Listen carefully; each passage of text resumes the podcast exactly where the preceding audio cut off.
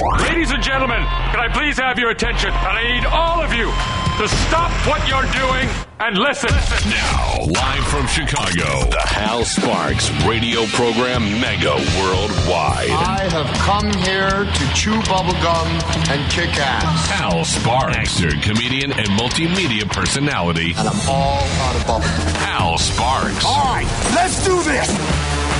Well, for those of you that went to bed early or got up late or or just actually tried to have a life over the last couple of days, the the the giant uh, national drama has come to a to an end. Uh, we now have a a sino, a speaker in name only. Kevin McCarthy is spending his morning getting fitted for a straitjacket um, at Matt Gaetz's tailor so that he can take orders from the Freedom Caucus going forward. Now, this is the prevailing storyline. I think it's it's more than likely the reality. He obviously gave away the store to call himself a store owner. It's the weirdest deal making thing we've ever seen. Um, and for all the wailing and gnashing of teeth and freedom and purity speeches that happened on the floor of the House this week, and there were myriad amongst Republicans, especially from Matt Gaetz and Lauren Boebert. Um, she ended up being the first one to vote present and back away from the whole thing, and uh, and got nothing different from the day before when she was on Hannity and and Stephanie Ruhle. Nothing changed. Nothing changed from that to her present vote. And then uh, later that day, uh, Matt Gaetz, who because of the math ha- last night had to vote for McCarthy, refused to do so so he voted present, but he's too stupid to know that that creates math that made McCarthy lose again. He was he had this look on his face like, "What? What? I didn't vote for Jordan." Like that that was I mean, if his brow could narrow any more, it would squeeze shut. I mean, he looked at certain points he looked like like Ren from Ren and Stimpy. Just you eat it. But and somehow he looks like both Beavis and Butthead at the same time. It's amazing. Yeah, yeah. I think that's why CRISPR-Cas9 uh, must be regulated. But the, that law is never going to get passed by somebody who benefits from it. So um, anyway, so uh, by the way, the super chats are insane already. Hal Vickery. Oh my gosh, killing Hal Vickery. Thank you so much. Good lord, Lisa Mia Moore. Thank you so much. Thank you, Amy Connor. Bobby thank you, Robert. Thank Berkeley you, Berkeley. Dowd. Oh, bless you guys. Thank you guys. And, and thank you guys for becoming subscribers on the Twitch channel. There's been a lot of people giving away, uh, Shadow Woman in particular, and a couple others giving away subscriptions on Twitch as gifts to other people. And apparently you can do that on YouTube now at infotainmentwars.com, which is something I didn't, like, I didn't even know it had, that had been triggered. They, they do these pilot programming things. Never mind. We'll talk about that later. Thank you. As, as in the immortal words of Joe Biden, thank you, thank you, thank you. Um, so Lots, lots happened. Lots, and lots is still happening, by the way. They, this is the fun part. So last night, um, because Matt Gaetz uh, doesn't do the maths, apparently he thought he could just vote present and that would somehow just uh, that does it right i'm just not voting for the other guy and they went no dummy if two of you do it it brings the threshold down one but we still don't have the, the other person to vote so you, you, he missed it by one. He got 216. He needed 217 with the lowering of the threshold. Two presents uh, is canceled out by one vote. So uh, they yell. There's a lot of yelling and screaming. At one point, uh, Rep. Rogers from uh, which which Rogers was it? It wasn't Rogers from Kentucky, the one that wears a wig. Anyways, he lurched at uh, Matt Gaetz like he was gonna like he was gonna punch him, and then somebody else. He was apparently saying something in the process that more than the violence that might have occurred. he the person behind him was more concerned that his words would be seen uh, or heard on air. He was more interested in covering his mouth than holding him back. Um, yeah, look, you can punch him, but just don't say that. Um, and and considering what a Republicans consider offensive, which is almost nothing, and b what they consider a line is, which is uh, almost nothing. Um, I, I could only think it was something that I think the only person in there that wouldn't have been offended by it is George Santos, and that's only because he wouldn't know if he was supposed to.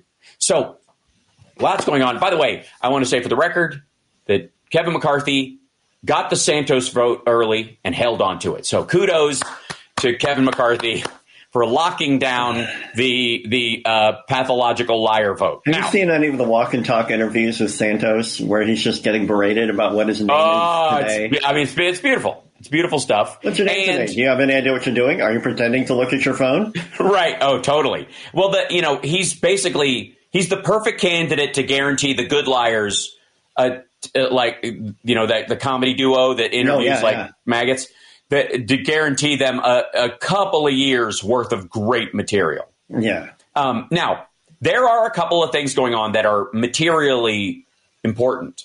And the first one I would like to get to is that last night, even though uh, a, a couple of things happened, they were supposed to work out the math where just enough people would vote present and then just enough people would vote for McCarthy that would get him to that 217 number.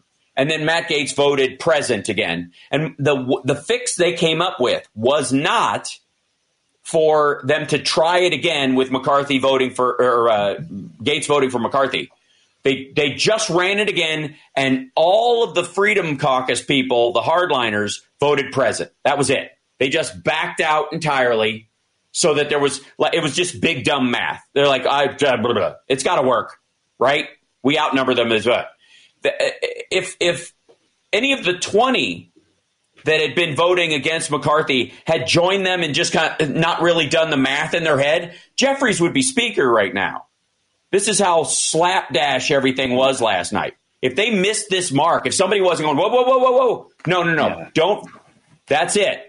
And they held out to the end like it was all drama. It's all about Gaetz. There, and by the way, huge target on his back right now from Republicans because they're they might play nice with him to try and get through this because they needed his vote and he, he was controlling this group.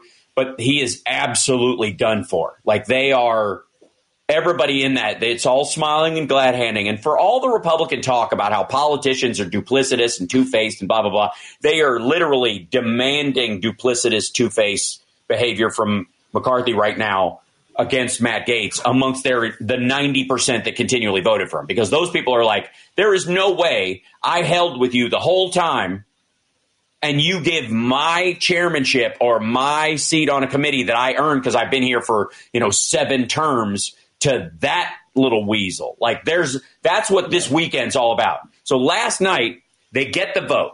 He squeaks by. By the way, never hitting 218. So talk I mean, there's never been a weaker speaker than Kevin McCarthy at this point because he's given away so much and he never even got the 218. It would be one thing if he had done that and it got him to that number. He gave it all away and he never did. That's amazing and historic, and that'll be one of the notes that will, uh, the asterisk next to his name will always have that.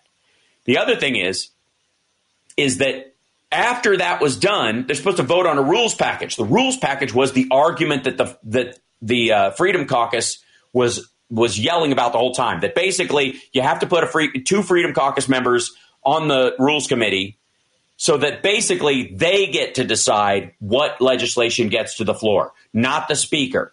We've always heard that we got to get the Speaker to bring bring it to the floor.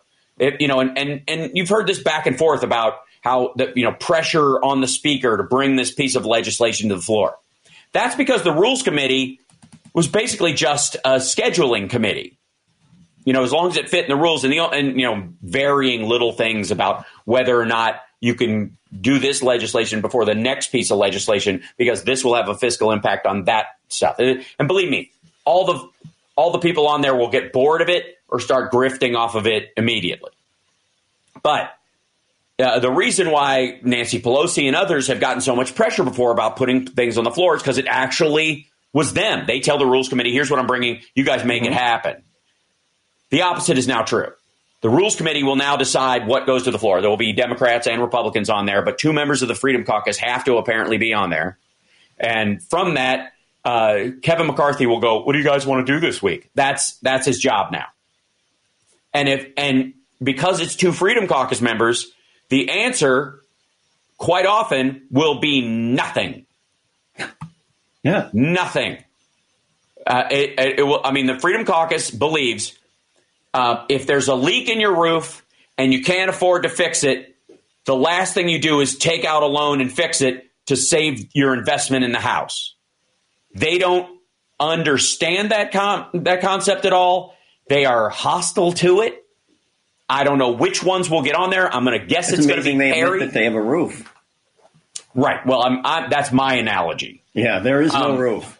Yeah, but Perry, right? It's, they all turn into my my uncle David. You know, "What is- how's your car running? I don't have a car. Um, my my uncle David just denies reality in arguments. It's great. it's the most amazing thing I've ever seen. Wow. Like, yeah, like I don't know if I know about your Uncle David. No, no. It- it's a long conversation. It's, it's become a. It's be, my impersonation of my uncle David has become a family tradition around the house. So we'll get into that someday. I'm teasing. I'm have a teasing a character. I accidentally I teased like the that. I'm just going to deny reality for a while. it's, it's what he does. It's amazing. It's incredible. But um, it's just like um, you want uh, you want you, you want the chicken or fish? I don't eat food. We're not cooking. It's not dinner time. Like it's 1948. Yeah, it's like that kind of stuff. So, uh, anyways, uh, we have to take a break. When we come back, I want to present to you a couple of options of things that could happen. And I, you know, this is sports speculation kind of talk, but it is crucial to actually how things might be working out this weekend because last night, again, after they finished voting, getting him, squeaking him by to be speaker with six or I think seven votes present, they still didn't have the votes to vote on a rules package. They had a rules package they worked out with the Freedom Caucus that, that apparently they were okay with, but they still have to vote for it. And if they have 60 votes in on uh, hard line McCarthy people that won't vote for that rules package, where's that put the Freedom Caucus? What uh, uh, you know? That's it's going to get juicy. There will not be enough popcorn for 2023. We'll be back right after this.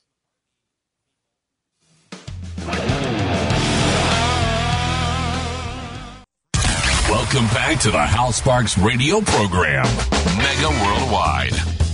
Welcome back. So I have a myriad of theories about what this weekend is is about because the the the wailing and gnashing of teeth all week long from the from the Freedom Caucasians and the uh, ever, ever, ever Kevins and the it, people calling him Kevin McCarthy. Um, there are all kinds of names. Sino These are all speaker really name good. only. Squeaker of the House. Thank you for that in the chat room.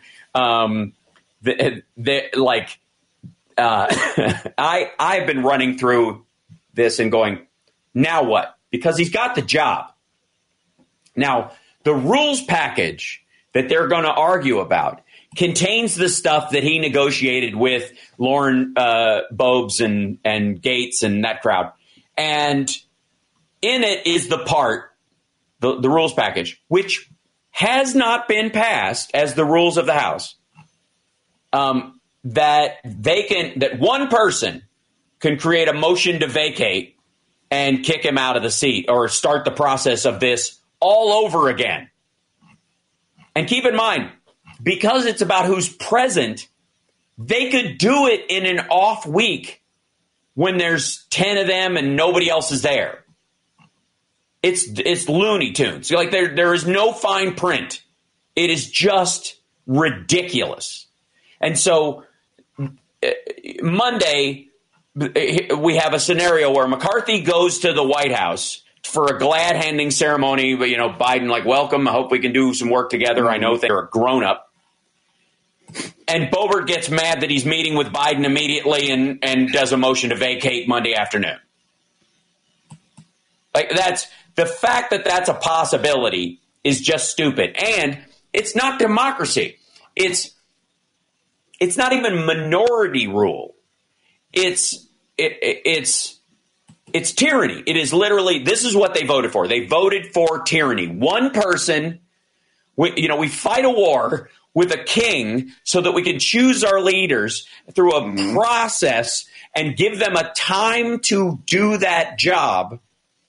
And what are the Republicans fighting for? The right of one person to subvert the entire process, started all over again on their demands. It uh, like, and again, it's no surprise they hate democracy. They hate it. It's a pain in the butt. That's why they like Putin and the like. Can we have yeah. the illusion of democracy where our people just get fake voted in like Saddam Hussein every couple of years, and we just do whatever we want, smoke a bunch we of cigars, run and, by behind the scene threats, right? And and so that rule, which is what they fought for, and and no word, by the way, on whether it is one or five at this point. The idea is that it's one, which is again lunacy. Five is lunacy because that five. Why do you think they picked that number?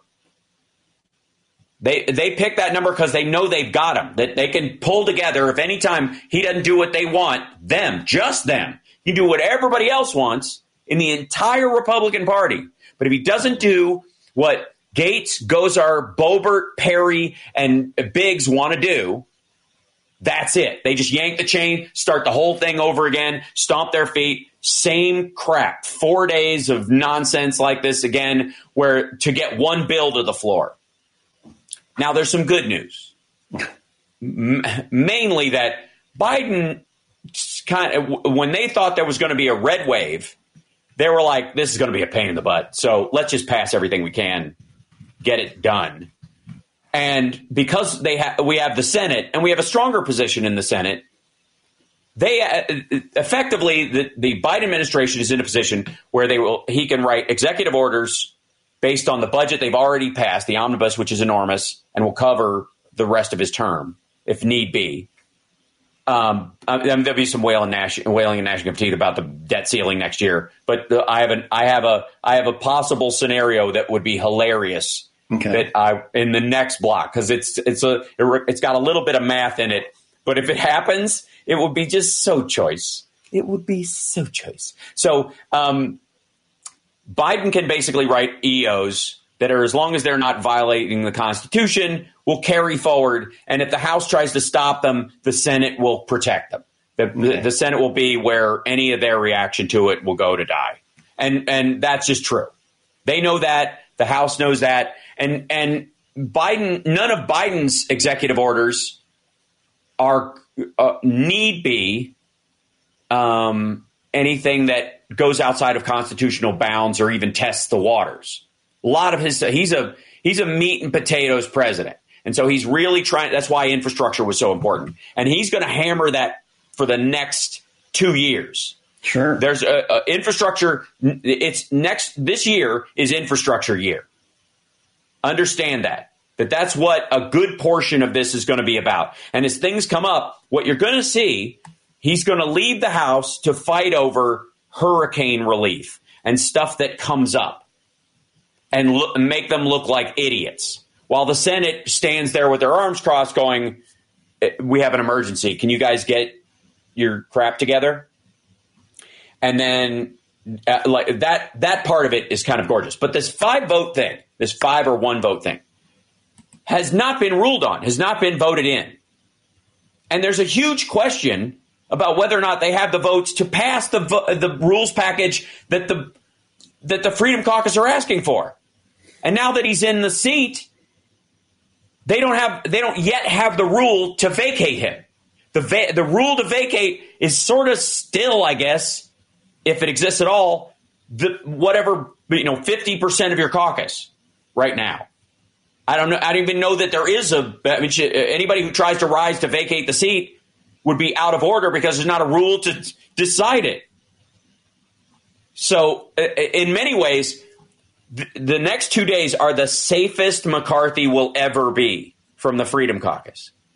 And if he can get Democrats to agree on the rules package, since he's already the speaker, that don't include five people or one people being able to vacate, or a guarantee in the rules that they won't bring a debt ceiling fight to the floor, you know, without endless amendments or something like that, which would never pass if he had to get everybody else then it's it, their their demands are dead in the water, and McCarthy and and Boebert got played. Now, part of me, uh, I, I like I almost feel like Nancy Pelosi is calling Kevin McCarthy and going, "Look, you do realize you can do this now." just letting him know that he Yeah. doesn't have to acquiesce to these lunatics, and you know y- you'll be an actual speaker. But if you do give these powers to them, you're speaker in name only. You're the squeaker of the house. That's the whole thing. And and again, the problem with it being Kevin McCarthy, the challenge of it being Kevin McCarthy, is that he may not care. He has been talking to Ryan and Boebert, or sorry, Boehner, and and looking at their vacation pictures and their investment portfolio after they were Speaker of the House and their speaker fees as former speakers of the House. He didn't care. He doesn't need the job. He just needs the title. And there's a lot of people on the Republican side that think the title is is as good as doing the job. That's the problem they find themselves in Yeah. when they try to legislate anything. They call themselves le- legislators or part of a legislation or part you know part of the people's representatives when they don't represent the people as a whole. That, You know, myriad of times we can look at like how Sure. you know polling even in their own districts points towards you know Social Security, Medicare, Medicaid, those kind of things, school funding, whatever, and they vote against it. So there's nothing in there that says these people have any interest in governing, and and there's no reason why McCarthy is any different. He doesn't want the job; he wants the title. Now, the the t- the fact that the title is you know fake and embarrassing and stupid and all that gives him an out in that he can say, "What can I do? I would do it differently." But my hands are tied by the rules committee because to get this job, I had to blah, blah, blah. So he's got an out now. He's got an exit strategy for failure. He can fail and it's not his fault. Neat. He's got the title. If they if they you know sweep the leg Johnny in the middle of you know in the next three months or something to get mad at him and kick him out for be, doing anything remotely functionally bipartisan, he can declare he's not going to run again and then run to be head of the GOP next time or something. Like It's it- funny it you just- should bring that up because I just started watching Cobra Kai. Yeah. it's a good show with good people on it. Um, I uh, again, a lot of this predicates on the idea that we did not see the we didn't see a, a purity test for the speaker's seat by by the Freedom Caucus at all. Ultimately, what happened late last night? Matt Gaetz sold his vote or uh, like sold his non McCarthy vote for a seat on a committee and uh, a guarantee that he would have more say than he has earned in terms of mandate as a congressman. He wants he wants national control from a regional job, and he got it last night. He got those two things through a backroom deal, um, and at the last minute because he would just say yes. There was no purity to this. There was no declaration from McCarthy that he was going to do, you know, everything that they said, and, and it's not on paper. It- you know, um, Gaetz called it like like negotiating a prenup on one of the shows Ew. the day before, right? Except a prenup, it, you sign it. It's a contract before the marriage. The problem is they agreed on the prenup, got married, and now the quite frankly the groom the groom or the bride can just go, Yeah. I never signed anything. yeah, what prenup? We're mm-hmm. married. Tough. So I, you know, this is uh, there's. I mean, it will. Like I said, there will not be enough popcorn for 2023. This is going to play out like the mess it is.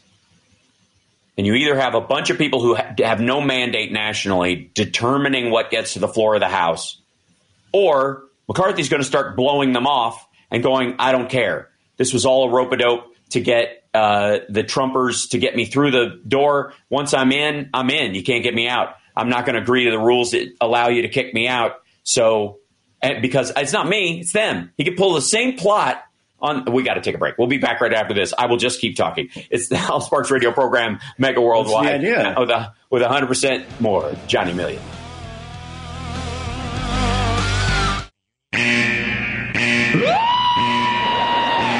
Attention, attention, stop what you're doing.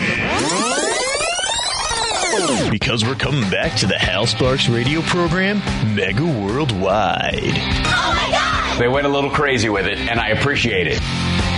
Now let's get back with Hal Sparks radio program, Mega Worldwide. Welcome back to the show. Uh, by the way, uh, it was Dave Foley's birthday this week from Kids in the Hall, and uh, I We wish him had happy him on the show a while ago. That's right. And uh, I said, um, uh, you know, happy birthday. Even with a goatee, he's still the prettiest kids in the hall in drag, um, which is true. Um, and happy birthday. And he just said thank you. It just came up on my. It was lovely. Just it's so nice. That's And Phil will be on today, as far as we know. yes, he will absolutely. So um, Rumors of his death are, how have that been go? gr- have been uh, greatly exaggerated. There we go. You have to say it like uh, Chuck Grassley wants to sound. Um, what we have here is a failure to communicate. Um, this is, um, like, I want to, first of all, I want to start with reassuring everyone. Like I said, n- none of the, other than like waste of time committee hearings, which they will, you know, they'll be very, Republicans are going to get very mad that all the networks that carried the January 6th committee aren't carrying their Hunter Biden laptop uh, weaponization of the DOJ, um, you know, Ray Epps t- trials, right? It's not, they're not going to air. They'll be clips and they'll use clips and there'll be a back and forth and blah, blah, blah. But it's not going to, they're going to be really mad that it does, it's not national news the way they hope because it's two year old garbage largely. But but it, that uh, we've done, you know, and I'll, I'll appreciate the programming because I can debunk it once again. Glad to do it. It's my job these days, but it's not going to amount to a hill of beans. It won't. Because what, what happens when a committee has a hearing about this where they want criminal charges? Johnny, what, what do they do? What have we seen, say, the January 6th committee do when this? What do they, what's the end result of what they do? What do they do? What, so they'll recommend criminal charges, and but it's it's still up to the Department of Justice to do anything. Ta-da! That's right. They will refer, uh, uh, you know, potential charges to the DOJ, and then the DOJ can act on those things. Now, they, whether or not they, I mean, they, there's no, I guess, basic legal reasoning that any of their stuff will carry any weight, especially the the Hunter Biden stuff, because it comes from like the chain of evidence on the laptop would never end up if it, which is fake by the way um, would never result in a criminal po- prosecution of anyone and if you tried to introduce it in a criminal trial it would be thrown out and anything that you even found because you thought you saw something on that would be thrown out as fruit of the poison tree. They've been trying to use that to protect Trump forever. I don't know why they don't see that with this hard drive that's been bouncing around in, you know, in Rudy Giuliani's briefcase for 3 years since he went to, you know, to Europe. And so it, ne- it's never going to happen. It's not going to happen. It's not that will never happen. Any first year law student can get any of it thrown out. It's the simplest case you've ever seen. It's just goofy. So if it even goes to the DOJ, the, the DOJ is going, yeah, I can't do anything with that because the you guys have been manhandling this and it'll never survive in court. Like no jury will accept that as evidence because the day they do, Matt Gaetz is in jail, Donald Trump is in jail, Roger Stone is in jail, Steve Bannon is in jail. Like they, all of their, even people who are on their side would immediately go, oh, oh yeah, right, forget it, never mind, my bad. So there, it, it'll be PR, and it'll never amount to a hill of beans. But in terms of legislation, like I said, the president can do a decent amount of work through executive order. it is limited. This whole uh, the the he could eliminate student debt with a stroke of a pen. Lunatics, you're a crazy person. Quit it. Because if any president could eliminate any particular debt from any particular group just because they prioritize it, um, if they could do that, our government would fall apart. Like would, imagine, if you will, Ronald Reagan hearing from the budget committee and the Republicans, we can't afford the entire Star Wars system because uh, the budget just won't handle it. And he goes, I tell you what, I'm going to zero out uh, all, all, the debt of any, um, you know, military industrial complex related company. I'm just going to eliminate their debt, stroke of a pen. That's the same legal basis because I think it's important. I think it's for the national security. and under the national security, I can make that decision. That's crazy. That's insane, and it would never work. So it's not going to happen. It takes stages. You're going to have to work like a real person. Please. Um, so, the, but the president will be able to do certain things through executive order to cap on to the things they've already done. Like I said, 65 bills have been passed. That's enough for him to talk about, um, you know, uh, uh, over a bill a week this year on the on on the on the trail, meeting with people all over the place. Right, he can't legalize cannabis either. He can refer. He can make an executive order having the DEA look into removing it from Schedule A and blah blah blah. But he can't just stroke of a pen do it. It doesn't work that way, and we don't want it to work that way because if you get a Trump, imagine the power of that pen at that point. It's it's crazy. It's And it's in the chat said that um, she believes that there'll be an attrition of a slim majority in the Congress because it's so small now.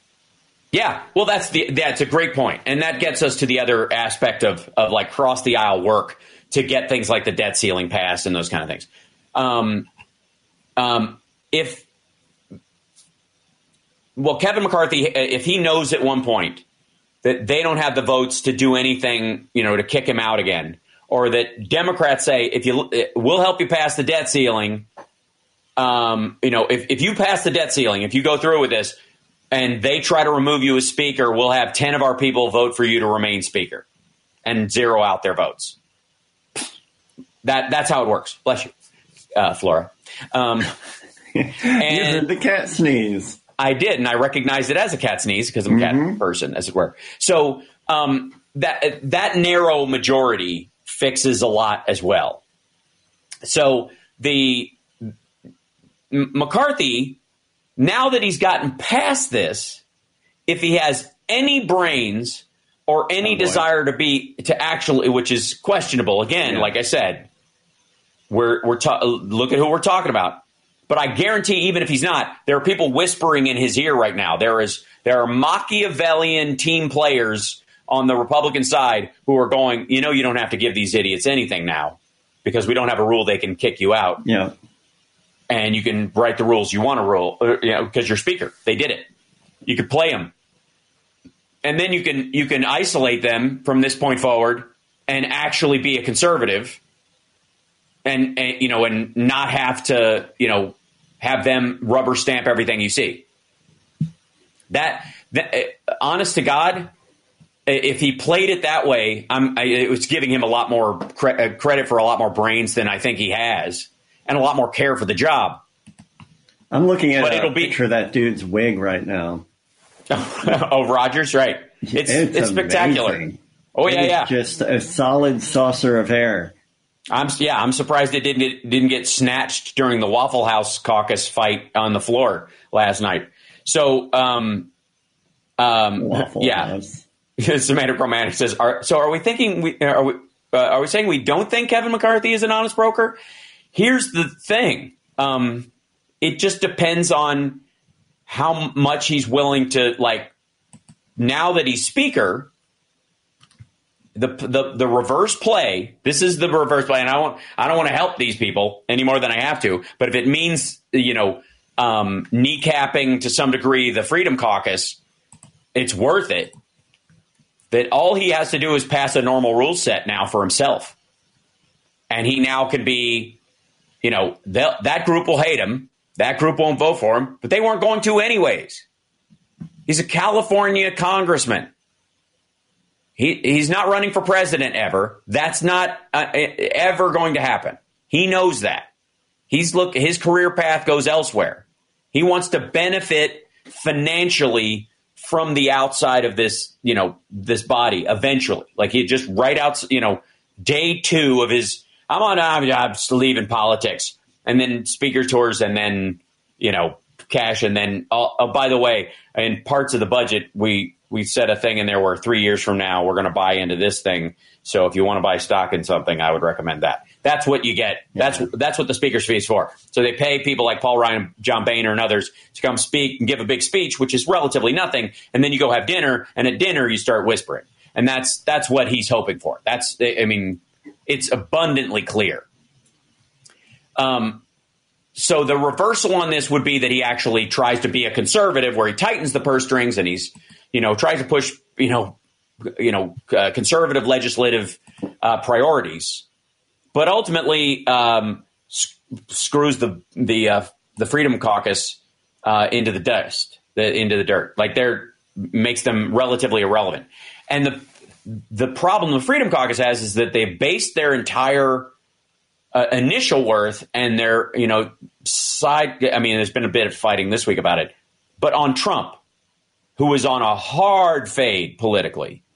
Even this, I mean, this week, Boebert and Matt Gaetz and those folks, they, you know, ultimately they worked their way into a way that they got to stiff arm Donald Trump and vote present for Kevin McCarthy. That's the current state of Republican politics. Yeah, because he was pushing for McCarthy. Oh, yeah, he was. And he never got him there. As a matter of fact, the Gosar and a couple others hopping over and voting for McCarthy um, for a couple of votes. Trump will try to take credit for that, but ultimately they all went back to voting present. That when once they did it in lockstep, once they had an agreement, none of them voted for McCarthy like Trump told them to. And he was asking for it. He was he was saying you should vote for McCarthy, not present, not not show up, not give him a, an out, not He'll just let it job. happen. Who knows? Maybe he'll even do a great job. Yeah, right. I, again, you know, faint praise as an insult in in terms of Trump. But again, oh, you know, waning power on his part, waning power on the insurrectionist Freedom Caucus side, and the and the big test will be Monday when these folks have to, uh, you know, vote on a rules package. The fight will begin again because that's what they were fighting for, and and that's what the ninety percent, and by the way, all of the Democrats were fighting against. So they don't the the freedom, you know, while the narrow margin to, I, I think it's straight, just volume count, like it's it's straight, it's a straight vote for the rules package. So it's not he doesn't have to get to 218 or any of that nonsense again with it. It's just got to be a majority. Um, and I, I mean, it's I, if if he had any brains at all, he he'd just go. You guys didn't vote for me. You voted present. Yeah. I promised you these things if you voted for me. And you didn't. You voted present. So I'm going to go with the people who voted for me and everybody else who voted, you know, is, is legit. So by weight, not volume. Thanks, Pop. Um, we'll, we're going to take a break. We'll be back right after this. It's the Hal Sparks Radio program, mega worldwide. Uh, Phil Ittner will be joining us in the second hour to uh, talk about Ukraine. Lots going on there, and certainly, uh, you know, a concern on their side about the, you know, the the KGB caucus headed by Marjorie Taylor Greene and Gosar um, pushing back against funding. By the way, they're too late. We'll be back.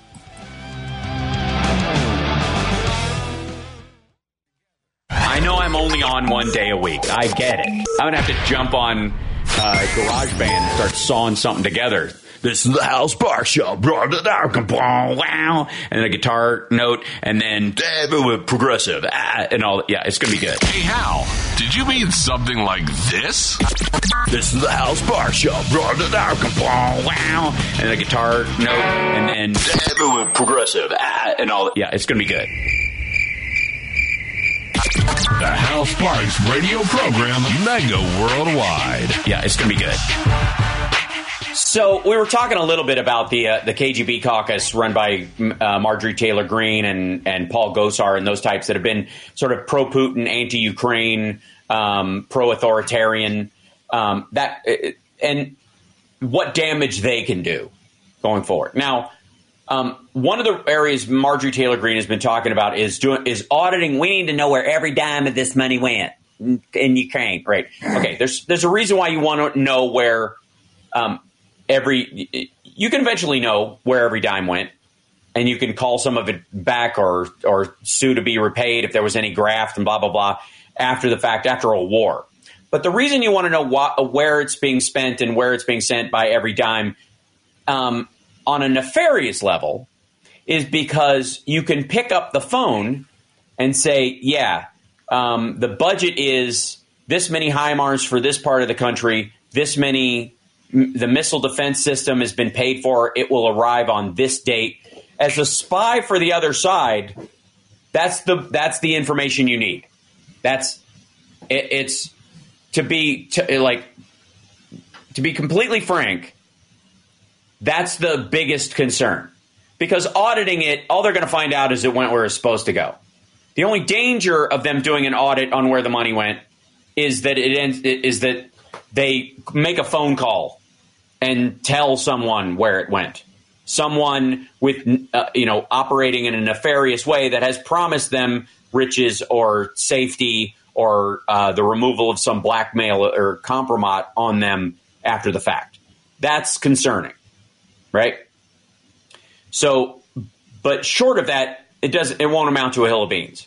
The uh, the, the Ukrainians not only through the funding that was already put in the omnibus and some other you know and and legislation passed earlier this year are effectively funded equal to just from the United States' support alone. And by the way, this money gets paid back. This is a these this is you know it's an investment or a loan. It is not just charity. So this money, in one way or another, comes back to the United States. Again, I remind everybody that in the bailouts in the 2008, uh, you know that that Obama and Biden negotiated and fixed, the U.S. taxpayer made money on the deal. They literally there was a profit made into the Fed's coffers. Ultimately, in the loans meant to stabilize the banks, we took in more money as taxpayers. It ended up paying for, it ended up being part of the launch of, of the ACA. So ultimately, uh, she can audit all she wants. It, it, it won't, it won't matter. They're not going to, they're not to talk about the, the secret aspects of where certain military support is or any of that stuff in open committee on camera on C-SPAN. So who cares? Um, the the difference is is that is there push about you know Democrat uh, like um, domestic terrorists, for example, going to keep them uh, keep the you know the FBI and others from really keeping an eye on some of the less trustworthy members of the House KGB caucus, like Gosar and others. Not to get too you know um, uh, like early McCarthyism. About this, but it's a it's a legit fear to have. Loose lips sink ships, and these dummies actually might actually say it to somebody they think is a friend. Mm-hmm. It, like honestly, Marjorie Taylor Greene and Lauren Boebert and Matt Gaetz are so stupid they could get catfished out of national se- security secrets. So that's the con- that's the concern. Ultimately, though, it's not going to affect the next. Uh, you know, Russia's going to collapse um, early in the spring if they last that long. And they're they're spending everything. They are shipping munitions to the to the front line on trains in open boxcars. They they are just putting bombs in boxcars and they just roll around. They're not on pallets. They're not secured. They're not in crates. They're in these little frames, like like a piece of IKEA furniture, and they're just it loose in topless train cars, like corn. Yeah. All right, I'm listening. Topless, huh? That easy. That's that is not a sign that you are, you know, hashtag winning. um, so that uh, you Ukraine, while they'll, uh, I'm sure they'll try to. The first thing we're going to do is blah blah blah. No, you're not. it, it, it, I mean, we're going to make a committee to do the thing or whatever. And like, let, let me let me walk you through how this works. Uh, you're a you're a maggot. You're a run of the mill MAGA supporter. You're hanging in there.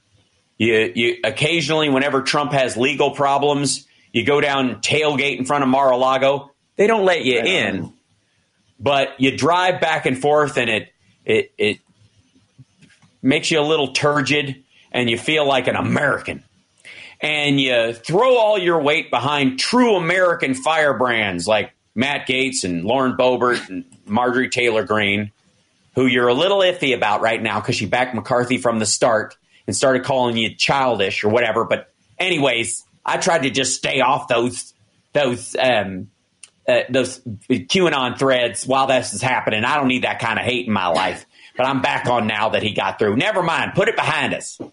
And then you you watch as they you know manipulate, control, cajole, and uh, weasel their way into cabinet positions, or I mean, uh, into committee positions, um, by offering their vote or their non-vote to Kevin McCarthy, allowing him to be speaker. You're kind of on your heels at this point. Like, wait a minute, what ultimately happened? They haven't gotten a rules package as they got uh, they got themselves committee seats for themselves. Like Matt Gaetz apparently his holdout last night was for something on like the Armed Services Personnel Committee. That was his.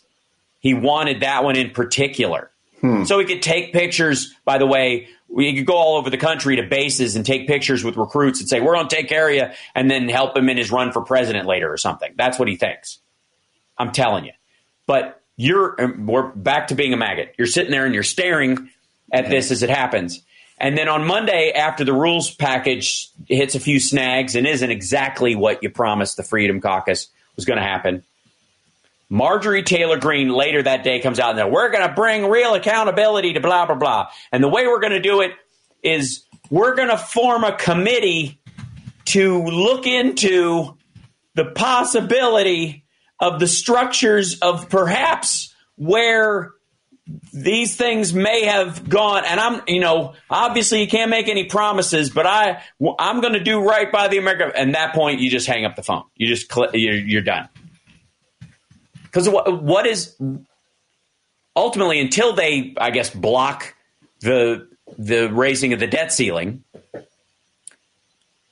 what else besides committee hearings which they've already had before are are going to convince you that they're doing what you want because the legislation mm-hmm. won't line up with it. They're not actually going to get any bills passed that that change the system structurally. They can't. And if they do, you'll hate them. It's hilarious. Uh, again, the Republican motto is government can't do anything right. Elect me and I'll prove and it. I'll show you, yeah. That's right. And uh, and the the funniest part, uh, sort of, of all of this, is that these folks will abandon ship well before the the debt ceiling fight or any kind of meaningful structural part of this. Which ship? Uh, the, well, the Republicans. They'll abandon. They'll abandon. You know their faith in all this, and and to try and get them back. What's the one thing What's the one thing that that any member of the Freedom Caucus can do to try and get the the angry maggots back on board? I stand now to demand a, a, motion to vacate the Speaker's chair because I have lost faith in Kevin McCarthy and we need to have a vote again. That's the only way. That's the biggest PR stunt these people That's can pull to, to, to get them back in line. Once they start losing faith and start running for the exits, that's the only way you can pull them back in. And it's going to happen monthly or quarterly if these people even care. But again, we are operating on the premise that any of these people are saying anything they actually believe. Right. George Santos is the perfect Republican. He is the defining Republican of the age. Used to be Donald Trump, the fake billionaire, who is now moved into his uh, Howard Hughes, you know, yeah, being in mason jars and growing George his nails. Santos has he's really done. Uh, oh, he's uh, iconic. He's yeah. now he, like move over Marjorie Taylor Greene. There, there's a new there's a new sheriff a in town, and he's got a real town. Yeah, there's a he's got a real badge. Um, we're uh, we're at the hour, and I and I'm uh, we'll have uh, Philip Ittner joining us in the next hour to talk about uh, Ukraine, and I'm sure some of the impact of watching a bit of this as it rolled out. Um, by the way, I just want to remind you as we go to break, Biden has nothing to worry about. The Senate will stop any kind of crazy, and a lot of what they're doing is PR, which they do is, and they always do anyways. Nothing has changed. They, they've literally built a box, crawled inside, and nailed the lid shut. It, just enjoy your weekend. We'll be back right after this.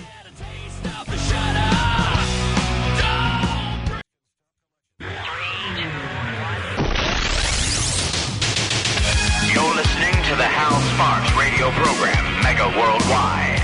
I've had people walk out of me before, but not when I was being so charming. Video streaming at halsparks.com. I don't care for you or for the putrid sludge you're troweling out. Plus faithful pimp stick. True progressive talk. Might be a good time for you guys to give up. Well, the well, the welcoming and the praise are you uh, are um, flowing freely in the in the chat room as Philip Ittner joins us this Saturday. Happy New Year, my friend, for me and Johnny Million and all of the the Happy. New Year and happy Yes. happy Orthodox Christmas as well. That's right. That's right. Uh, which is right, right, and that's that's where you uh, where Santa comes down, but he's wearing a suit. If I'm not Yes, mistaken. yeah. Yes, and he's got a with, the, with like the the vest and everything. Yeah, that's right. It's a, and a yeah, a cummerbund and uh, Pocket watch. yeah, it's it's he- no, that's but, right. he, The whole- no, but he does. He does have a girlfriend. He does have a girlfriend. Oh, He's- now. he's got. That- I he's- thought that was new. He's normally dressed in blue. No, and Uh-huh. he's got a he's got a, a girlfriend made of snow who loves him so much that she jumps over the fire to impress him, and eventually think kills herself and melts into the snow. Nice, Yeah, happy yeah. Slavic mythology. Yeah, Yay. yeah, Santa. I totally believe that your Canadian snow girlfriend would totally be here to if she hadn't different melted. She goes to a different school and she's totally hot. And she's so much smarter than you, wouldn't guys. You don't her. even know. Yeah, that's right. You don't know Oh, her. by the way, If I did, you'd completely be like so recommend. jealous. Um, I recommend that everybody incorporate Violent Night She's into from the their South Christmas Pole. festivities year after year. That was Oh, okay. Violent Night, excellent. Okay, Uh-huh. great. I saw David I saw bits of that. I didn't see the entire thing, but David Harbour, John Oh, yeah. Good Leguizamo, blood, blood, blood. Um, and by the way, uh, um, you didn't need to because uh, the the Russians one. didn't give didn't give a crap about unorthodox Christmas, which uh, they're apparently writing their own mythology No. about right now. Then you know, Night of a Thousand Bombs. So Yeah, well, they're uh, supposed to be. You know, We're we're supposed to have a um, a 36 hour um, ceasefire. The the Russians unilaterally declared a, a right. ceasefire and then immediately broke it. So.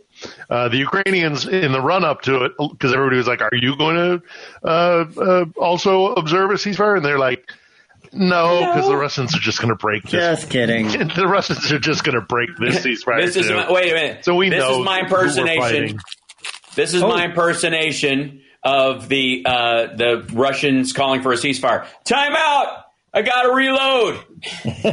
that's it. That's that's. I mean, imagine. guys, guys it's ima- not fair. It's not fair. It's Imagine- time out. Come on, it's not Imagine fair. Imagine the big battle at the end of the movie Heat.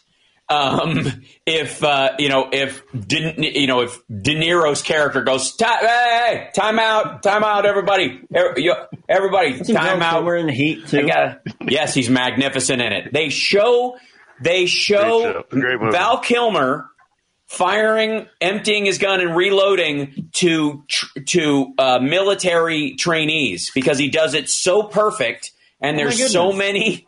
I'm not kidding. That's a true story. That he did it so perfectly that they were like, "This is how you do it exactly." That's and, and I, I love Val Kilmer. The the I the, I found. I mean, I cried during the new Top Gun because just Oh, yeah. seeing him that way and the conversation they had, um, it was so real because it's between these two old friends who were in a movie together. Uh, this many years later, and uh, don't get me started. We'll start there. It's a, we've had a fun week. This uh, I want to I want to keep it uh, as silly as we I possibly know. I can because there watched are real from problems side going of- on. Yeah, this side Yeah, of the Atlantic, I watched. Phil? Uh, hmm but um, we've had we've had a busy week as well. The, actually, the entire holiday season has been just intense. Um, you know, last week, unfortunately, I wasn't able to join you for a variety of reasons. Partly my Mm-hmm. fault, but also we were, we were under severe attack on New Year's Yeah. Eve, and you have to understand. I did I did a little vlog about this, but you have to understand that on the on the uh, calendar on the holiday cal- calendar of the post-Soviet space, New Year's Eve is the biggest holiday of the year because during the Soviet Union they tried desperately to crush any kind of religious holidays, so they tried to turn everything that was Christmas, end of year, and mash it all together and throw it into New Year's Eve. So New Year's Eve has become this massive uh, uh, holiday, which includes a little bit of everything. There's gift giving, and then there is, of course, the champagne at midnight and, and all that kind of stuff, and, and fireworks. We got different kind of fireworks this year, but um, and it's just it's a really important day. So for them to have attacked on New Year's in the way that they did, which was an attack unlike any I have ever witnessed in this war so far. Um, It was just constant incoming air attacks. Um, just, just like we had Yeah. intervals of like 20 minutes. We had an interval of like 90 minutes. We had an interval of like three hours in the morning of New Year's Eve. But they kept shooting at us and they were shooting at us in the center of Kiev. And, and I heard reports around the country. It was similar. They weren't attacking military installations, they, which they've kind of stopped doing anyhow, except on the front lines. Uh, they they didn't attack even the infrastructure. This was an attack on the civilian population. It was a, it was in essence, by its very definition, uh, a, a, terror attack because they were trying to intimidate and send a message of we know you love New Year's. Everybody in the post-Soviet space has this special place for New Year's on their calendar, and we're going Right. to violate that and attack you. And it was a, it was absolutely 100% a terror attack, um, and it was intense. And then after New Year's itself, after midnight on the 31st into 2023, they hammered us for about three hours. They just were chucking stuff at us constantly. Um, and it was just explosions in the air, anti-aircraft uh, going off all the time um, for about about a two hour period, about a two two three hour period. You know, give or take, the intensity would ebb and flow, but it was almost constant for about three hours, and um, and the, the Ukrainian air defense was you know astonishing. Uh, it it knocked out the vast majority of the missiles. A couple got through, sadly. Hit civilian installations, hit a hotel here in, in Kiev, um, blew up a car uh, not far from. I could see the smoke rising from my balcony, uh, just about three minutes walk from where I was. It was uh, it was quite the day. I'm sorry, it was manic. So uh, um, please, uh, uh, just Yeah, fear not. You know, not and notch it notch it up to the you know I'm in a war zone. So yeah, you are. Yeah, it's going to key up your nervous system a touch, um, I guess. Um, Little bit. The yeah, a Little bit. Um, I I know that you know the the Russians must know to some degree, no matter how much they talk about it on on their you know Channel One or whatever, or any of the Sludge shows and blah blah blah. That um, the the new Marjorie Taylor Greene and that crowd are going to have zero impact on Ukrainian funding in the next year. They, No. it- like that, that ship They has know it. sailed. They yeah, they can they can Yeah. use them maybe as a as a PowerPoint for political manipulation, maybe posting things, that kind of stuff. But for the most part, um, they got to know, right?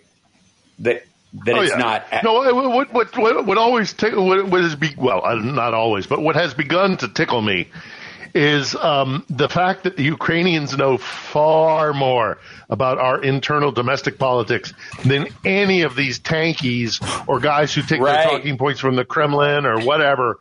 That they just Right. take those talking points, those guys who are anti-Ukraine, kind of like we're spending too much money, and oh, we're fighting a war to the last Ukrainian for the benefit of the whatever, whatever military industrial, the military complex, industrial petrodollar. Yeah, yeah. Right. Right, exactly.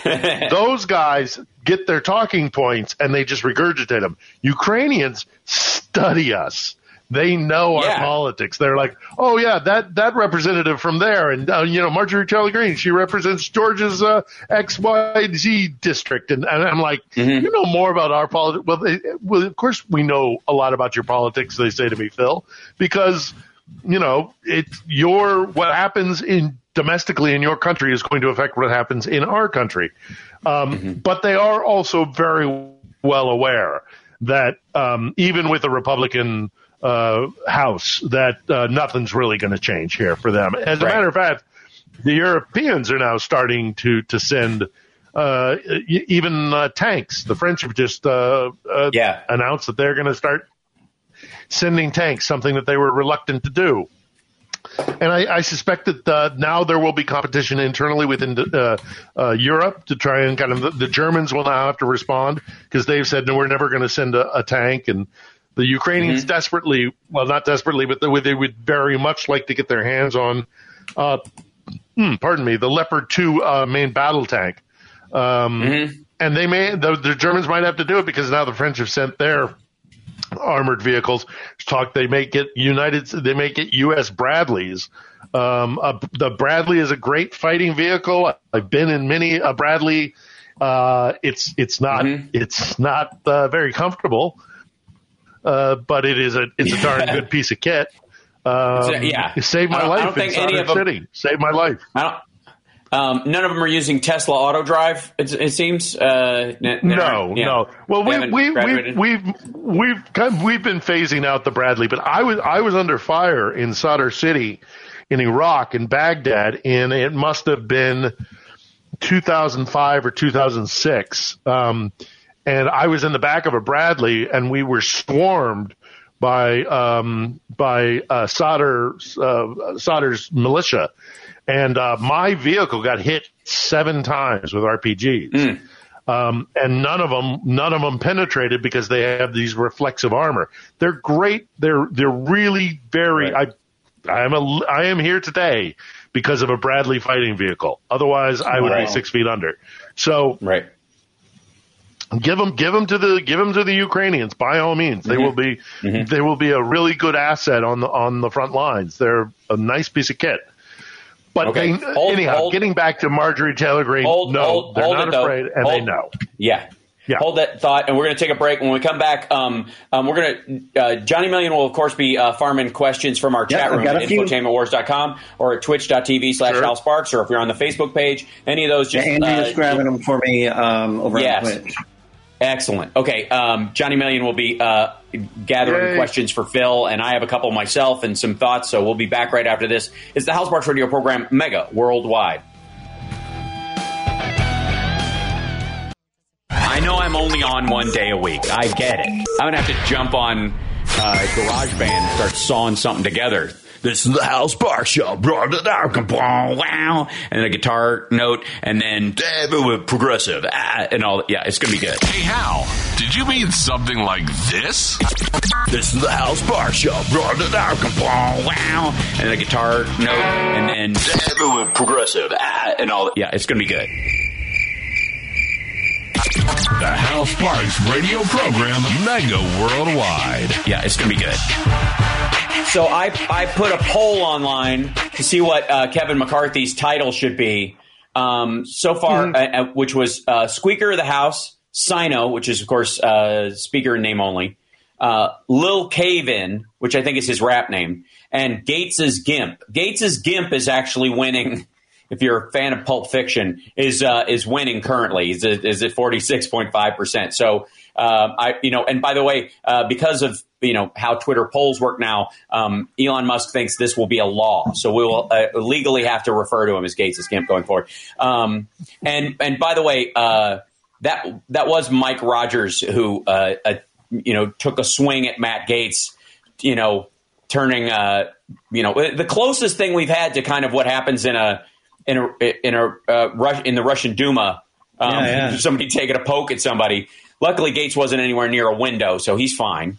Um, but um, but uh, The like, Europeans again, think we've lost our minds. The Europeans are. Well, here- the, the, I've been. Yeah, it's not. The Europeans, first of all, the Europeans can settle down because uh, Germany never got through this business of being a democracy without coming up with Hitler. The the the the UK and other and and Sweden and a couple other countries are still tacit monarchies. Um, the the French are always a mess and have to create these kind of coalition governments all the time. They're, this is the hmm. one break they can have where it looks like our system wavered for a little bit. Our, you know, they went with a parliamentary system. This is the closest thing to a parliamentary vote that we actually have is the Speaker of the House part, and that's why it's become a mess because the people there's a bunch of inserious people on the other side. But for the most part, mm. like a no country gets to skip this kind of stuff. Sorry, um, we're one of the youngest on the planet. Um, so uh, as if, if we can look back over their 800 year history or 1600 year history and not see like people uh, like uh, excuse me French you had guillotines at one point so um, we can we can have a fake gallows erected by a bunch well, of Home Depot maggots it won't but we did I'm just saying Um, yes, I'm. Somebody in the chat was like, "Hal getting defensive of our country." You damn right I am. This is what a real patriot looks like, not this faux hashtag patriotism. You see, w- like warts and all. Well, I don't care. Of, American love it. There's a lot of concern. There's actually yes. a lot of lot of concern. It's it's not. It is not uh, necessarily. I I will admit mm-hmm. that there are many Europeans right now who are going, well, those Americans. Uh, what can you expect? But there are a lot of Europeans who are going like, "Hey, man, that's not cool." you know, mm-hmm. we want right. you guys to you. You're you're important to us. We want to see you being, you know, be, and swinging right. on the on the on the floor of the House of Representatives is not a really uh, which encouraging sign. I, we don't like seeing that over here. I would I would argue their entire reason for feeling that is because they're on more shaky ground than we are, and they look at us like the edge of the pool they can have their hand on while they swim yeah. in the pool of democracy. So uh, I agree. Um, that said, so um, let's. Uh, gosh, it's hard to even know where to start with the number of things. So let's let's get, grab a couple of questions because I know Johnny yeah. has them already. Sure, and and I then do. Yeah. Well, let me back, just also um, just quickly say you mentioned this in the break. Okay. Anybody who's got a quick minute, go check out YouTube. Just do a quick Google search for New Year's Eve celebration, Channel One oh, Russia. God, You'll, it's the most surreal thing. It's, Maybe we'll talk about it later, but let's take a question. It's just it's yeah, weird. That's for the it's, happy it's, ending, kind of. You're yeah. going to be yeah. Maybe that's the happy ending. All right. What, right. What's your question okay, there? So uh, old longboard wants Johnny, what to you know um, what does Phil think about the corruption in the current Ukrainian parliament? Yeah, uh, not good. Uh, it's it's bad. Uh, uh, it has been for a long time, and for much of this war, they've been putting that on the back burner. But we, you know, things are still happening. There are still going to be opportunists. Sure. There are still going to be people who try and take advantage of the situation. They're they're not. Uh, I will say that they, there's almost a zero tolerance policy right now uh, if you get caught and you're up to something, uh, they'll throw the book at you real hard. Mm-hmm. Uh, now, obviously, there's still gonna there's gonna be corruption. It's just mm-hmm. it's it's been a corrupt system. The parliament has been infiltrated for decades by guys who kind of wanted to run it like the Russians run their Duma, or how mm-hmm um, you know, or, or direct infiltration by Russians. Um, it's going to take some time for them to get clean from that, but they're they're determined to do it. Certainly during the war, but in in the post-war period, I have every bit of faith that the Ukrainian people are going to say, and I've heard them say this to me repeatedly: when the war when the war's over, we tackle corruption at home because it has to mean something. We can't right, die yeah. and go through this trauma and then have a bunch of guys robbing us blind in the parliament. So we'll see right. how it goes. But it's I'm not going to lie, it's you know it's an issue, and they're yeah. doing the best they can to combat it. Well, it's what you know in the, in the, clearing out of the people like the, the the the Orthodox Church members that were you know working on behalf of Russia and the yes. like. There was also or there, you know, political that, parties. A lot of people make a lot. A lot of people attack A lot of people attack Mm-hmm. Zelensky, and they're all about you know you you dismantled a bunch of you know political parties. Well, yeah, they weren't political parties; they were fifth Right. columnists that in, in, infiltrated the political system. Exactly. So Right. you know, I mean, none of this Well, is if great. have- but if um, you have freedom, the uh, if you have freedom in your country, the first thing authoritarians will will weaponize against you is that freedom, and it's why you have to write laws that are so dense because it it has to narrowly thread the kind of just wide open wild west aspect of things that you know maybe some of your citizens would like and the and the un, the inability of them to recognize that outside forces can take advantage of that to totally wipe out your freedoms altogether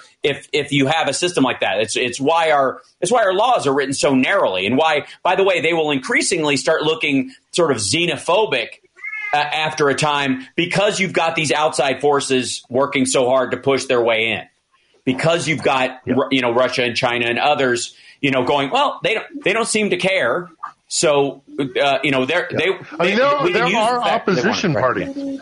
There are opposition Flora, parties. that Flora has a lot to say today and by the way yeah I heard. Yeah, they Uh, those it- you know, there are opposition parties that still have seats in parliament, but they're legitimate and they're they're on they ha- they're honestly in opposition to to um, Zelensky.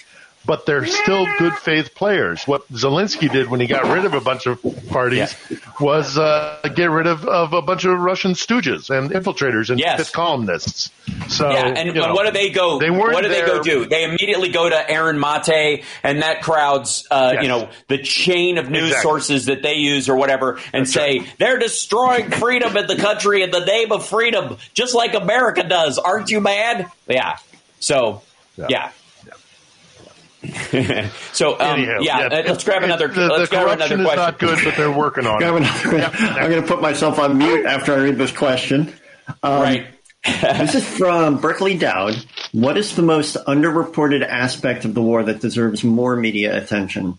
There you go. There you go. Oh boy, Good my Rick. goodness, that is that's that's but well, I mean, well, I'm I'm biased because this is my my reason d'etre uh, of what I'm doing here in in the country, but I would like to see more in depth understanding of what is really going on here and why we came to this place and what is trying to be built here and what what the what the Ukraine who the Ukrainians really truly are and what the, their their what their sense of statehood and their sense of the future of their country um, what it means to them what it is and why they're fighting so hard to to achieve it because I think that will give people a better understanding of why we should support them.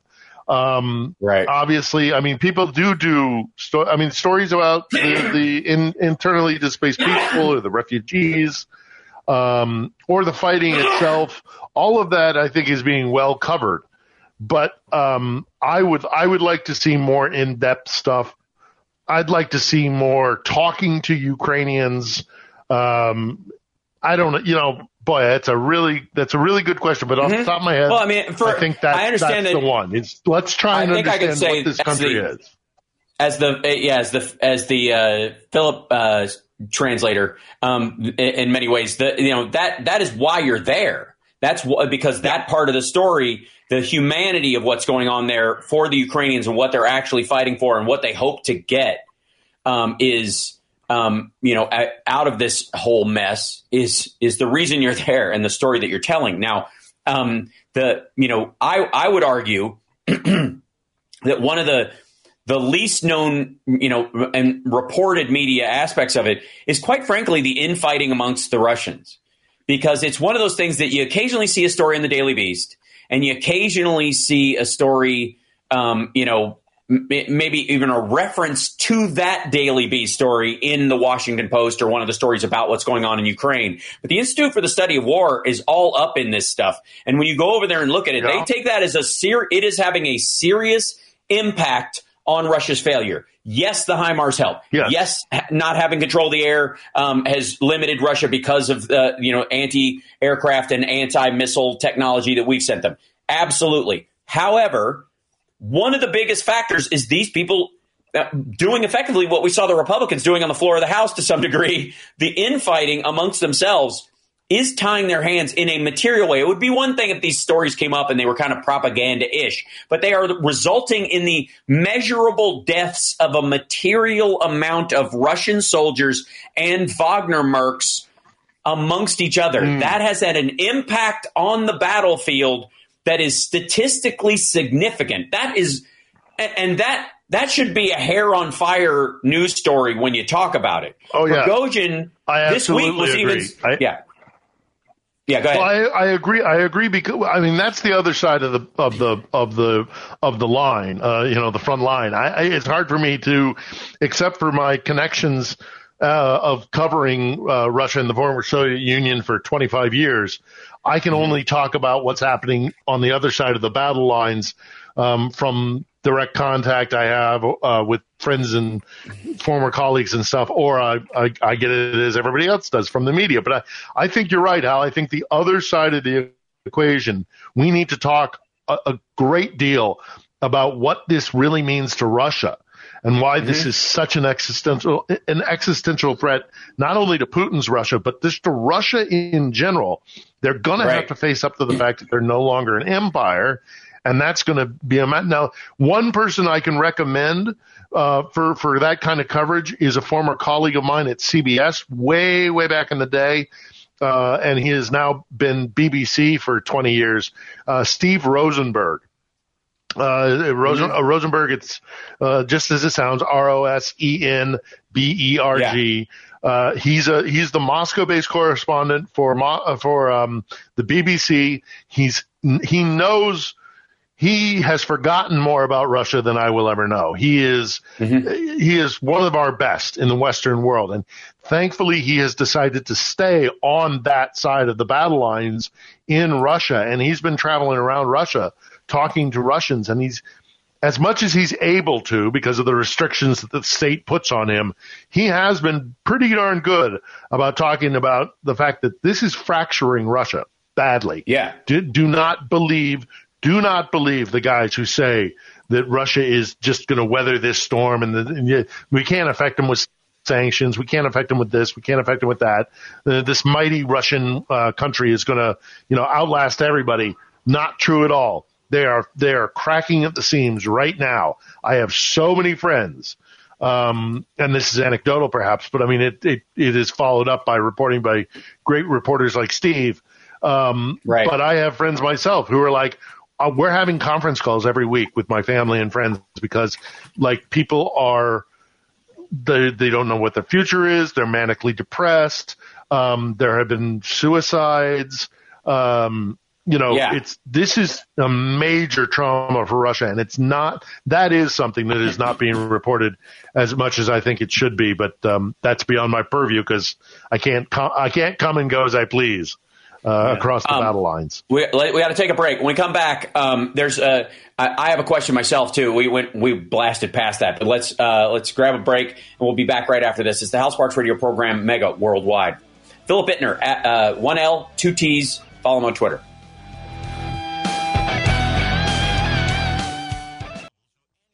This is Damian Perdue of Think Theory Radio, Saturdays at 6 p.m. You're listening to Hal Sparks' radio program, Mega Worldwide. Ah, I thought there was going to be like a new one every break. I was so excited. You want more, Hal? We'll give you more. Hal Sparks' radio program, Mega Worldwide on Chicago's Progressive Talk, WCPT 820. Booyah! So um, during uh, during the uh, it was a quick break, but during the break, I was bringing up the fact that um, the reasoning behind this this weird like fight of attrition that the that Prigozhin and the Wagner group keep trying to do with Bakhmut. Uh, in our general theory was is that since Russia pays them by the mile or the kilometer, if they gain a kilometer, they get paid. If they lose it, they don't have to refund the money, so they just keep losing and regaining and losing. And regaining. It's like a Pez dispenser of cash straight out of the Kremlin. But there, uh, the White House put forward an idea this uh, that they think, according to the you know intel that they've gotten, that may explain not just the Wagner Group's movement politically in Russia, but also their movements in Africa and the Middle East. So the Wagner Group has been kind of this weird Rasputiny group uh, in Prigozhin where he kind of puts his hand on Putin's soldier and goes, "Let me take care of it for you." Never mind the fact that the 36 hour ceasefire would not pertain to them, only to Russian troops. And so, what's the point? And that they they sort of are equal in their you know damage power to some degree.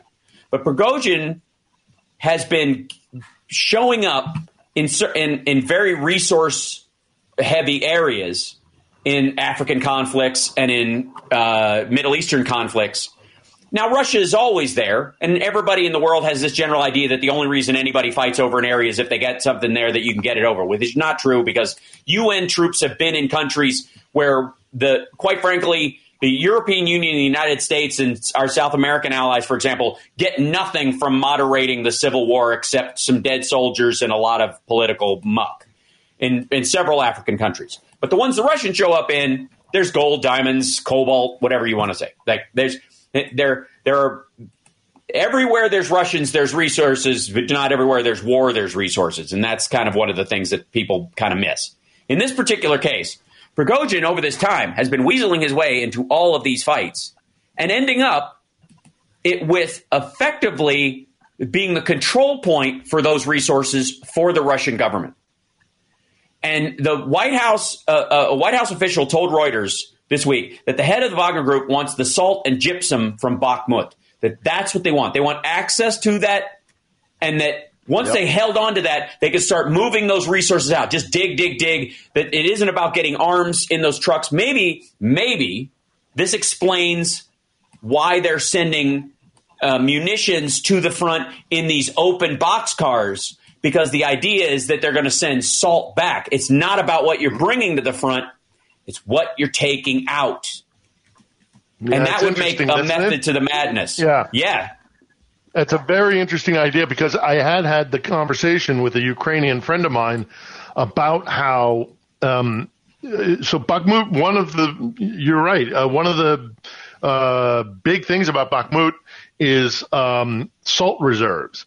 Uh, right, and, mm-hmm. and, this friend of mine had said to me, she said, uh, you know, back before the war started, almost all the salt that you would buy in stores here in Ukraine came from Bakhmut. There's another small area kind of along the Romanian border, but aside mm-hmm. from that, that's where all your salt would come from is the the, the salt mines around uh, Bakhmut. That's that's a really interesting idea, and it's, it's certainly possible because we've seen the Wagner guys do this in country after country after country. Right. They will yeah. roll into a place and if there is some, if there is a natural resource or something that they can grab, put onto a, a, a you know truck, and then ultimately onto a plane or a railway, they will grab mm-hmm. it because um, they're in it for the money. They're, uh, that's yeah. what the Wagner guys are are fighting for. They're not fighting for the state. Uh, there might mm-hmm. be some bleed over, but nine times out of ten, they're fighting for money. So if they can grab something and uh, uh, you know, mm-hmm. spirit it away back to, to Russia, they'll do it. I, I, wouldn't be surprised at all if that's a major motivator for Prigozhin and his boys. Well, and then you know, uh, by the way, uh, Romania um, and uh, like that particular, what was the city that what you're talking about, Roman, uh, Romania or whatever the. Um, anyways, the Romans used to pay their soldiers in salt. In so. Literally, yeah. the phrase are you worth your salt? Literally yeah. came from how valuable you were as a warrior for the Roman Empire. This Crazy. this yeah. this entire area, and by the way, Prigozhin and his people all believe themselves to be, you know, if not direct lineage to, you know, the great Roman warriors or the Spartans or whatever. Pick your poison. They don't really care. It's all goofy. But it's um, but that was the the the premise of that was like uh, access to salt in your life was hugely important, um, um, and and them wanting to control that has twofold meaning. One, it's a, obviously a financial resource that is very important to the area. If that's the primary area where the salt is coming out from, I'm sure that that's true of salt in Poland and other areas that you'll see a lot of Bakhmut salt on shelves and that kind of stuff, and access to and control of that is a big deal but also that kind of like bragging rights of of being worth your salt and and being the great warriors who fight for the salt of the land and the blood and soil, blah blah blah, is got to be you know a, a, factor in the machismo of it as well. There's no downside. But these guys, that could be Prigozhin now posturing to be the new warrior king of, of a fallen Russia, which is a really scary, grotesque notion. I don't see it happening.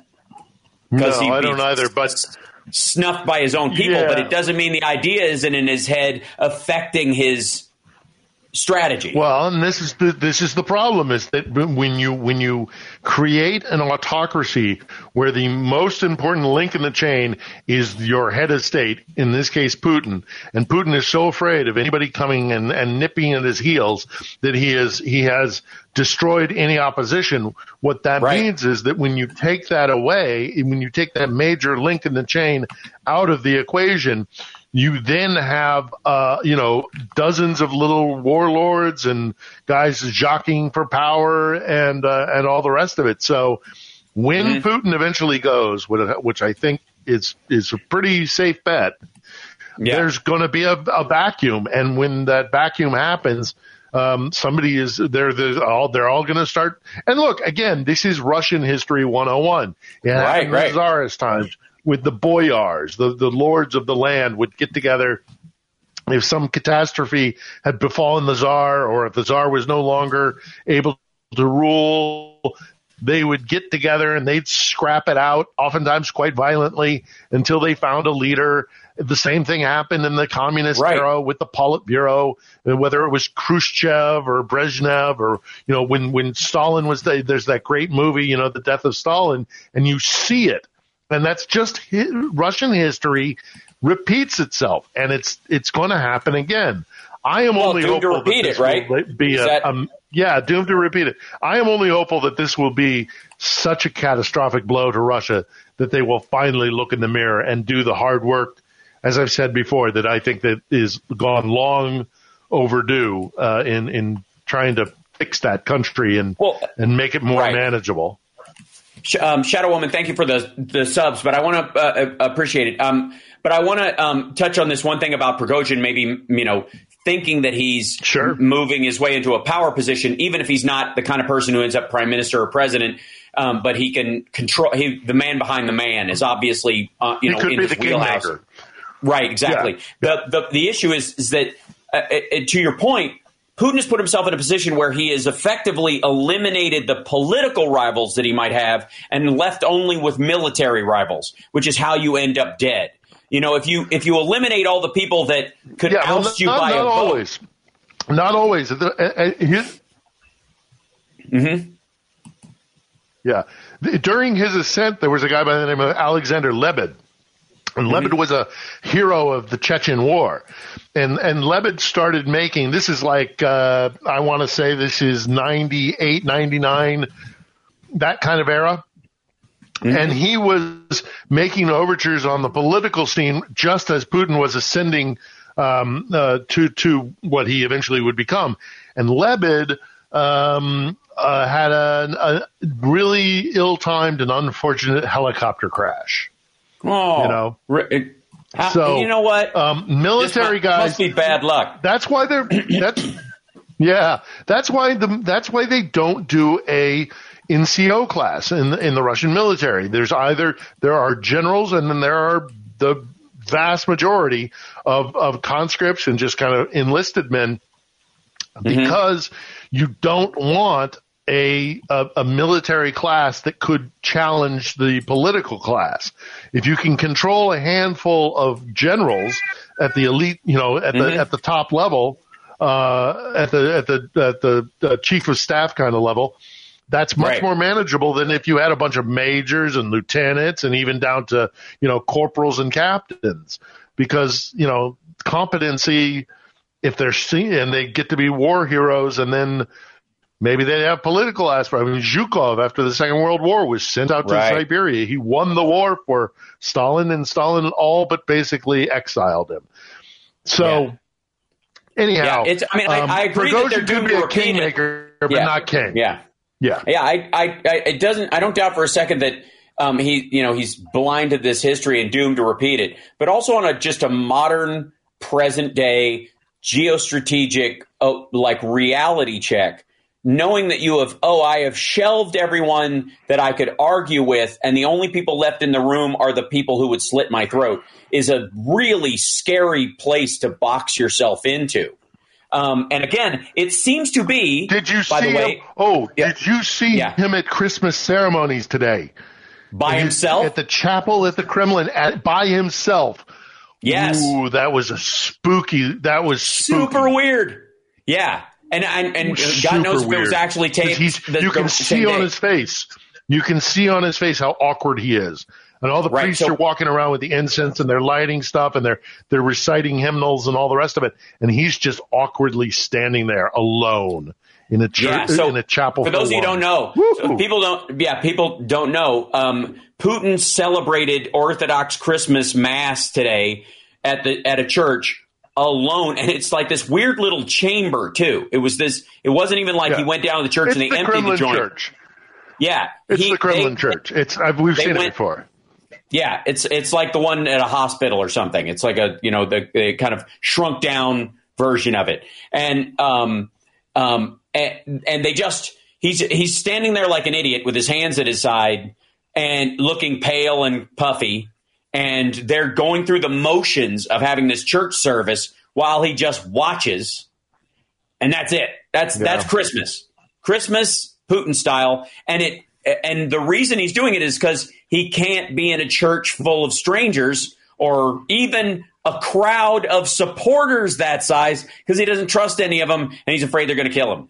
By the way, And he um, doesn't want to, and he doesn't want to lend them support. He doesn't want to be seen with them because that will then give them political capital. And if they and if the sharks do start to circle and start nipping at him, he doesn't want Mhm. to have given them any support. So he doesn't have anybody to stand with. Not only because he's a he's a isolated piece of work, but because Mhm. he's afraid of giving them any power by being there with him. So and it's meanwhile- just so dysfunctional.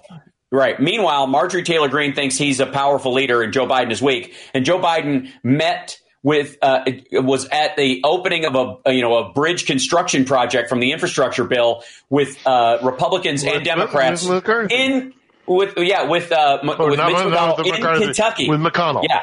Yeah. Yeah, Yeah. with Mitch McConnell in Kentucky saying, you, you know, you can take his word to the bank. He's a good man, blah, blah, blah. Which, by the way, you know, yeah, obviously digging McConnell's uh, grave through praise, which, uh, you know, Biden, that's not lost in him as a politician. But at the same time, not afraid at all. Not afraid at all to be standing there like, we're building a bridge. Here he is. No. Good man. How you doing? This is how we do, this is how we do government. Here, we're fine. He could everything outside, by the way, not in the they didn't do it under the bridge, you know, hidden behind a wall. Outside in public with Democrats and Republicans, the president of the United States, wh- while all this nonsense was going on in the House, was glad handing with Mitch McConnell at the building of an actual physical bridge, as um, metaphorically, and uh, I mean it's just fantastic. Anyways, we got to take a break. We'll come back after this is the happy ending, and of course we'll talk about uh, uh, we'll take more questions and more Russian New Year's Eve stories because man, you have to you have to look go go tweet it while we're in break. Just go go search it online. Russian New Year's Eve celebration. Barf, barf. Okay, we'll be back.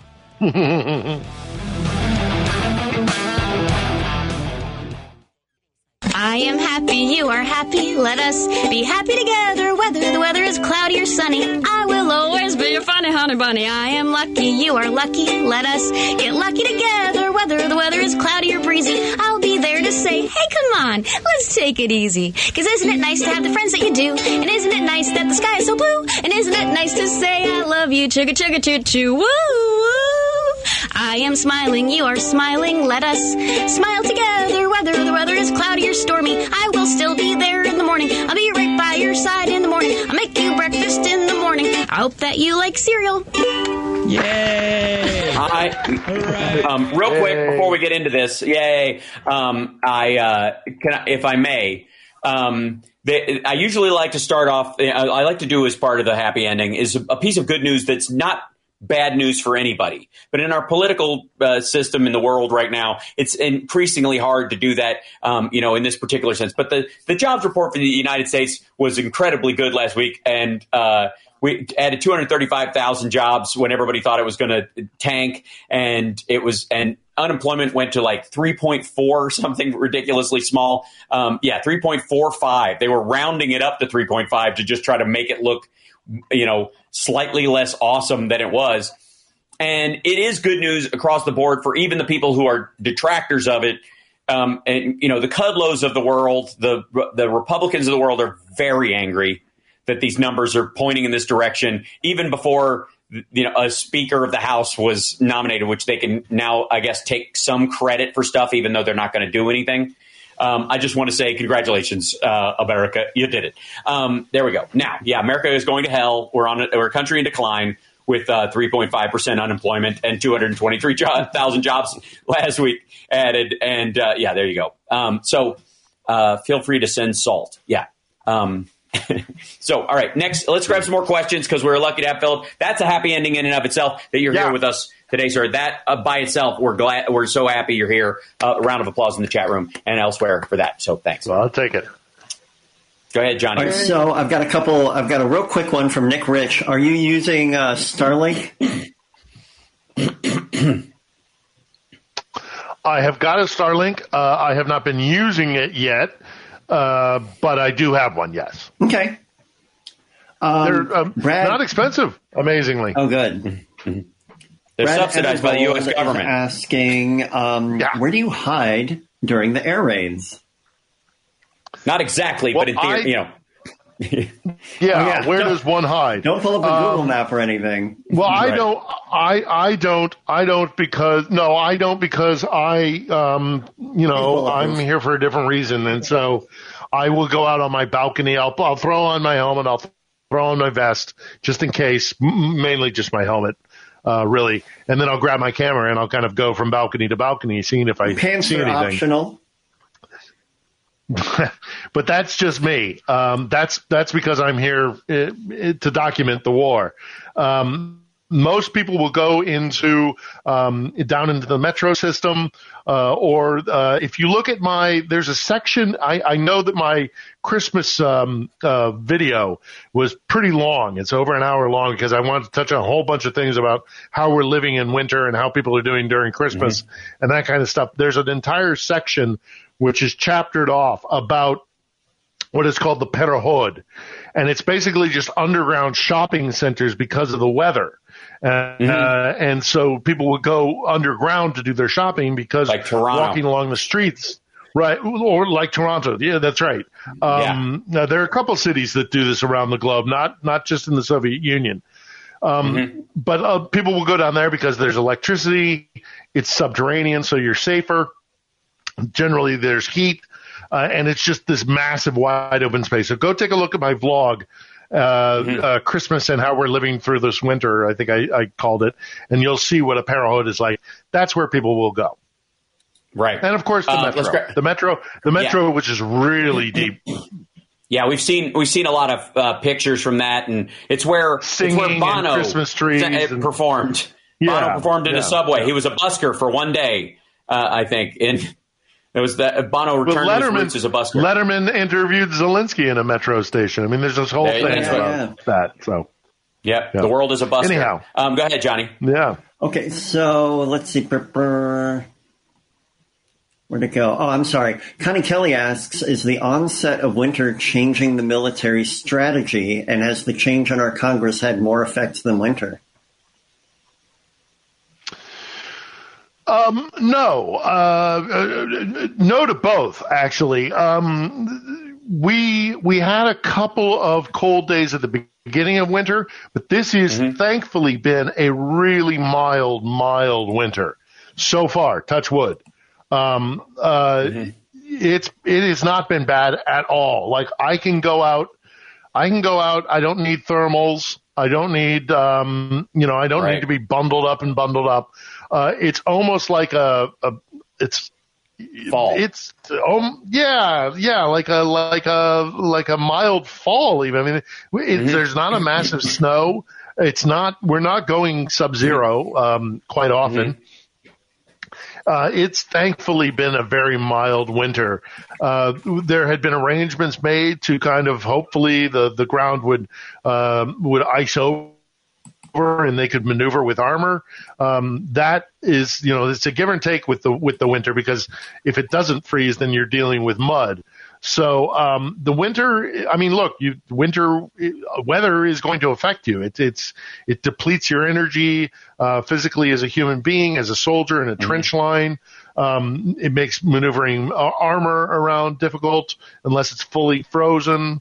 Um, the winter is is obviously having an effect, but it's not. It is not a determinative factor. It, it's not the end Right. all be all. The as far as the um, Congress and its change uh, into a Republican uh, House. Uh, again, we talked about this very briefly at the beginning, but yeah, the, the, the Ukrainians know exactly how our system works because they have to. So they are not Right. overly concerned because they know that that ship has sailed and that they're going to continue to get weapons, hopefully as long as they need them. Because uh, let's hope this war doesn't go, you know, into 2024. I firmly do not believe it will. I don't think so war is fickle. Yeah. So Right. Also, by the way, just next, just next New Year's is in peace. just in case just in case anybody's wondering, um, it is uh, the 98% and 96%, I would say, of Russia is under is negative four to negative four to negative 13 Yes. degrees Celsius. The Russians, by right now. contrast, yes, by by contrast, right now, um, there is a warm Fel- pocket Fahrenheit, in, in pardon. Europe. Europe. Yeah. There, there's a warm, there's a warm pocket. There's a very unusual weather pattern happening in Western and Central Europe, and and and right, we're right on the border of it in in kind of Ukraine in Kiev, because there's a massive cold front, and and uh, Russia All over itself Russia. is being hit with. Yeah, it's all over Russia. That really Right. severe winter in so, Russia. So, you're saying that Ukraine Putin's plan to freeze Europe spot. out? Uh, yeah. So you're, his uh, Putin's plan to freeze Europe out. Well, you know what it is. going exactly. You know what it planned. is? Is they. the-. No, not exactly as planned at all. I think it might have to do with some of those uh, space lasers that a, that a certain representative Jewish space talking lasers about. did it, Maybe, yep. maybe that's influencing the weather. So, It's the Chi- It's the Chinese weather another machines. question? I, mean, I think we have time for No, another. we got we got two Yeah, minutes right. left. We got Yeah, two so minutes? do. Okay, so uh, Treva Jones has no question for Philip, but uh, she just wanted to let you know how much we appreciate his time and how glad we are that you found a friend in Hal. Aw, you've got Oh, a friend. that's- yeah, Absolutely. yeah. Well, let's let's and wrap it up. then- Then I'll, I'll just I want to I want to point out a couple of quick things as we wrap this up. Yeah. Then, um, it, it, it- talking about that, I hope I encourage everybody to go and look on YouTube um, for the uh, the New Year's ceremony, Right. but also the Christmas ceremony. The Christmas Yes. cere- ceremony, for some reason, they decided to sing basically every pop tune related to Christmas. Uh, They got a, Mar- a American Russian version of Mariah or, or Carey. British. Um, yeah. yeah, With- Western with Western Br- music. Russian lyrics. It's very weird. Right, but the really bizarre one was the one they did on New Year's, which is all soft filter, and the colors are oversaturated, and people And are Putin dressed up weirdly, seen. and they've got Putin is nowhere to be seen. They have they have symbolic soldiers dressed there, you know, in their their starchy uh, dress uh, Russian Yep. uniforms. They're all made up with literally makeup and garret outfits. But there's a couple of things I wanted to point out that maybe the folks didn't see. We'll have to wait. Um, Hold on, we're out of time. We're out of time though. We're we'll out do of it time. We'll do it next week. Yep. We'll Oh, do we'll it. do it yeah, we'll do it in the- we'll post show. it the post-show. Yeah, But do go check yeah, it okay. out. Yeah, you guys can watch that clip uh, as well later on at uh, infotainmentwars.com. Don't forget to subscribe. Thank you, patrons, and we'll see you guys next week.